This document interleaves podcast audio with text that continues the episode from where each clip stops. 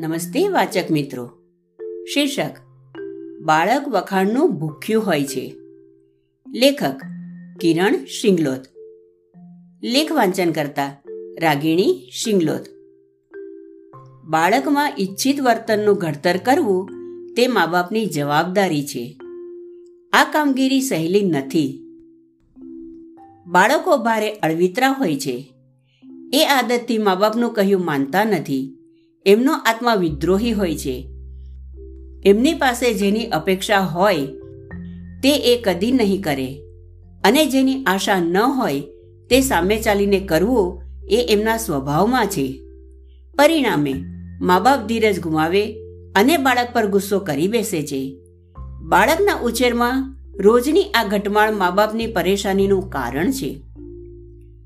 બાળક અને મા બાપ વચ્ચેના ઘર્ષણની શરૂઆતના પહેલા ચરણમાં મા બાપ બાળકને એની પાસેથી પોતાના અપેક્ષિત વર્તન અનુસાર અમુક આજ્ઞા કરે છે. જેમ કે, તારો રૂમ સાફ કરી નાખ. ચીજ વસ્તુઓ ઠેંગાણે મૂક.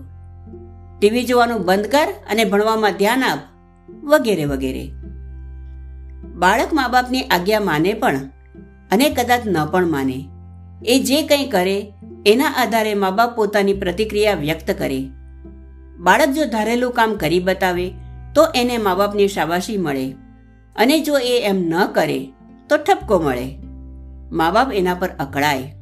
કવિવર રવિન્દ્રનાથ ઠાકુરે લખેલું કે, બાળકોને શાબાશી, પ્રશંસા અને પ્રોત્સાહનની જરૂર છે. એનાથી એમનું જીવન પાંગરે છે. બાળક ઈચ્છિત વતન કરી બતાવે, તો એને મા બાપની શાબાશી મળે. એ આમ તો એને મળેલું ઇનામ કહેવાય. અને એની અને મા બાપની વચ્ચેના રોજિંદા વ્યવહારનું એને મળતું અપેક્ષિત ફળ ગણાય. પણ બાળ વર્તનના ઘડતરમાં મા બાપનું આ એક ઉપયોગી અને હાથવગો હથિયાર પણ છે. જો એમને એનો ધારેલો ઉપયોગ કરતા આવડી જાય, તો બાળકની આદતો સુધારવામાં અને એની પાસેથી ધારેલું કામ કઢાવવામાં એમને ઘણી કામયાબી મળે. આ લેખમાં આપણે શાબાશીની બાળ ઉછેરમાં ખાસ ધ્યાન અને પદ્ધતિ તરીકે ચર્ચા કરીએ.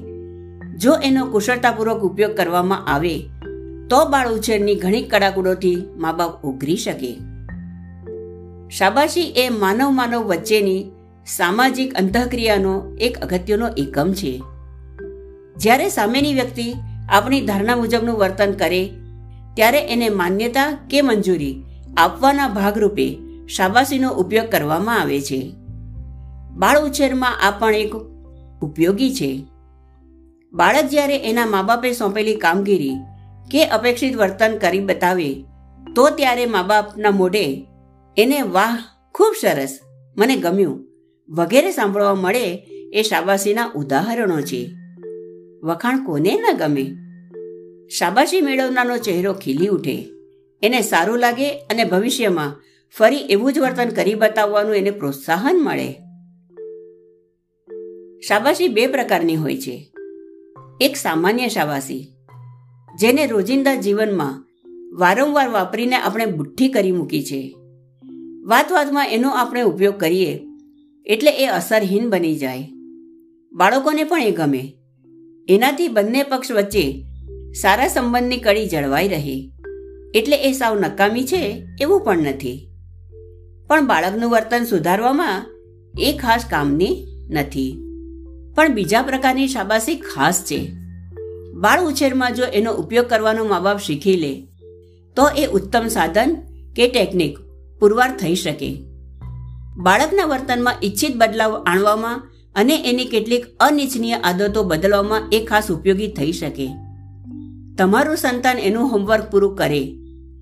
ટીવી કે મોબાઈલની લત છોડે કે એનું રોજિંદુ જીવન સુવ્યવસ્થિત જીવે, એવું તમે ઈચ્છતા હો તો આ પ્રકારની શાબાશીનો ખૂબીપૂર્વક ઉપયોગ કરવાનું શીખવું તમારા માટે ઉપયોગી છે.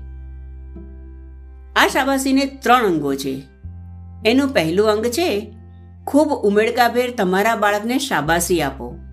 એને માત્ર શબ્દોમાં નહીં, પણ અનુરૂપ સૂર, હાવભાવ અને અંગ ભાષામાં એને વ્યક્ત કરો. ખૂબ જ સરસ. મને ગમ્યું. એમ કહો. એની સાથે તમારા ચહેરા પર સાચી ખુશી પ્રગટ કરો. અને હાથ ઉમળકાભેર ઊંચા કરો એટલે શાબાશીનું મૂલ્ય અનેક ગણું વધી જાય. ખાસ શાબાશીનું બીજું અંગ છે, તમે એના જે વર્તનના વખાણ કરવા માંગતા હો, એને સ્પષ્ટ કરો. જેમ કે, ઘણું સરસ. મેં તને કહ્યું બરાબર. એ પ્રમાણે તે તારા રમકડા ઠેકાણે મૂક્યા ખરા. વર્તનના ઉલ્લેખ વગર કેવળ સરસ અથવા ગમ્યું. એવું કહેવાથી કામ સરતું નથી. ત્રીજું એનાથી પણ મહત્વનું અંગ છે. શબ્દો ઉપરાંત શાબાશીની સાથે તમારો પ્રેમાળ અને માન્યતા સૂચક સ્પર્શ એને આપો. એના માથે હાથ મૂકો. એને છાતી સરસું ચાપો એના વાળમાં તમારી આંગળીઓ ફેરવો. એને ખભે કે પીઠે થાબડો. સંશોધનોથી એ સાબિત થયું છે કે આ ત્રણેય અંગો ભેળવીને આપવામાં આવતી ખાસ શાબાશી બાળકનું વર્તન બદલવામાં ખૂબ ઉપયોગી છે. મા બાપની ચકોર નજર બાળકના વર્તનની આસપાસ ફરતી રહે અને જેવી એની કોઈ રીતબાદ નજરમાં આવે કે તક ઝડપીને તરત જ આ ખાસ શાબાશીની ટેકનિકનો એના ત્રણેય અંગોનો સમાવેશ કરીને ઉપયોગ કરવો. હવે આપણે આ ટેકનિકનો અસરકારક ઉપયોગ કરવામાં ઉપયોગી કેટલીક આચાર સંહિતાઓ જોઈએ. એક બાળક કદર કરવા લાયક વર્તન બતાવે કે તરત એના વખાણ કરવામાં વિલંબ ન કરશો. જેમ કે, રાત્રે બધા જમી રહ્યા હોય ત્યારે તમે એને કહો કે, મમ્મી પાસેથી સાંભળ્યું કે આજે સવારે સ્કૂલ બેગ તે તારી જાતે તૈયાર કરેલી? વાહ, ખૂબ સરસ. વખત વીત્યા પછીના વખાણનું ચલણ નબળું પડી જાય. એ સ્કૂલે જવા નીકળ્યો ત્યારે કદાચ તમે ઘરે હાજર ન હો અને મમ્મીની હાજરીમાં એણે ઈચ્છિત વર્તન બનાવ્યું, તો એને શાબાશી આપવાની જવાબદારી મમ્મીની રહે છે. પણ ગઈકાલના વર્તનની આજે શાબાશી આપવામાં આવે, એ તો ઘોડો નાસી ગયા પછી તબેલાને તાળું મારવા જેવું થયું. બીજું, બાળક એની આખી કામગીરી પૂરી કરે ત્યારે એની કદર કરવાની રાહ જોવી જરૂરી નથી. એ પહેલા પણ એ એના આંશિક કાર્ય માટે શાબાશીનો અધિકારી બની શકે છે. આખું હોમવર્ક પૂરું કરવામાં એને એકાદ કલાક જાય. ત્યાં સુધી તમે એની નિષ્ઠાની નોંધ ન લો તો મોડું થઈ જાય. એને બદલે તમે એને હોમવર્ક કરતા જુઓ. એટલે તરત હોંશથી તમારો પ્રતિભાવ વ્યક્ત કરો. વાહ હોમવર્ક થઈ રહ્યું છે ને? સરસ. ચાલ, પૂરું થાય એટલે જણાવજે. પછી સાથે મળીને એકાદ નાનકડી ગેમ રમીએ. ત્રણ. ઠાલા વખાણ કરીને પોતાના હથિયારને બુઠ્ઠું ન બનાવશો. બાળકના વર્તનને બદલવામાં અને આદતને સુધારવામાં એ જરાય ઉપયોગી નથી. વાહ, સરસ. સારું કામ કરી રહ્યો છું. એમ કહેવું અર્થહીન છે. ચાર. બાળકને નહીં, એના વર્તનને શાબાશી આપો. જેમ કે, પિંકી ખૂબ ડાહી છે. થાળીમાં પીરસેલું બધું પૂરું કર્યું. એવા વખાણ બરાબર નથી. મા બાપનો હેતુ બાળકના વર્તન અને રીતભાતને સુધારવાનો છે. એને પોતાને નહીં. પાંચ. એટલું જ અગત્યનું એ છે કે બાળકના વર્તન અને રીતભાત સાથે તમારા પ્રેમ અને વહાલને સાંકળવા ન જોઈએ. આયુષી મારું કહ્યું કરે છે એટલે મને ખૂબ વહાલી છે. મા બાપનો બાળક પ્રત્યેનો પ્રેમ બિનસરતી હોય છે. જેવી છે એવી અમારી આયુષી અમને ખૂબ ગમે છે. એને બદલે તમે એને કહો કે, આયુષીને ખબર છે કે મમ્મી ડેડીને શું ગમે છે?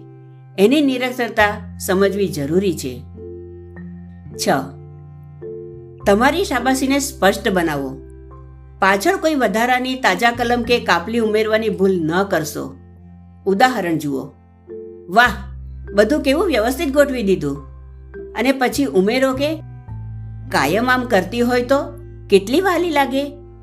આ ઉમેરો તમારા પ્રયત્ન પર પાણી ફેરવી દેશે. શાબાશીને લગતા કેટલાક પ્રશ્નો.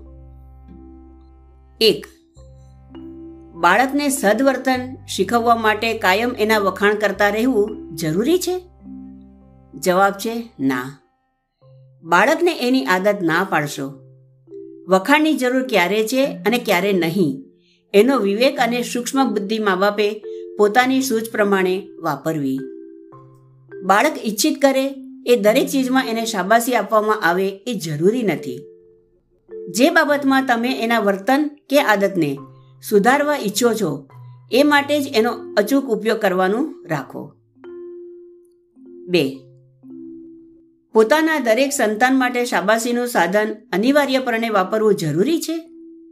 શાબાશીનો ઉપયોગ બાળકના વ્યક્તિત્વ અને પ્રકૃતિ પર રહે છે. એક જ મા બાપના બે બાળકો સ્વભાવમાં સરખા ન હોય. જોડિયા બાળકોના સ્વભાવમાં પણ તફાવત જોવા મળે છે. બે સંતાનોમાંની એકની કદર કરવાની જરૂર પડી શકે. બીજું સ્વતંત્રપણે પોતાના વર્તન વ્યવહાર પર નિયંત્રણ રાખી શકે છે. ત્રણ. છેલ્લો સવાલ. શું વર્તનને વખાણવાથી બાળક સુધરી જશે એવું જરૂરી છે? ના. આ એક સાધન કે ટેકનિક છે. આ સાધનના ઉપયોગના નિયમોની ઉપર ચર્ચા કરી છે. નિયમસર ઉપયોગ કરો તો ધારેલું પરિણામ મળી શકે છે. છતાં બાળ ઉછેરમાં બીજા અનેક સાધનોમાંનું આ એક સાધન જ છે. બાળકના વર્તન વ્યવહારને લગતી ઇમારત ચણવામાં આ એક પાયો છે. પણ ઇમારત માત્ર એક પાયા પર નથી બનતી. શાબાશીના અગાઉ વર્ણવેલા ત્રણેય અંગોનો અસરકારક ઉપયોગ કરીને તમે એનું વર્તન બદલી શકો. પણ મા બાપ તરીકે તમારા ભાથામાં બીજા અનેક તીર સમાવવા જરૂરી છે. ક્યારે કયા તીરનો ઉપયોગ કરવો એ તમારી આપસૂચ પર આધાર રાખે છે. બીજા આવા હથિયારોની વાત વળી બીજા લેખમાં. ધન્યવાદ.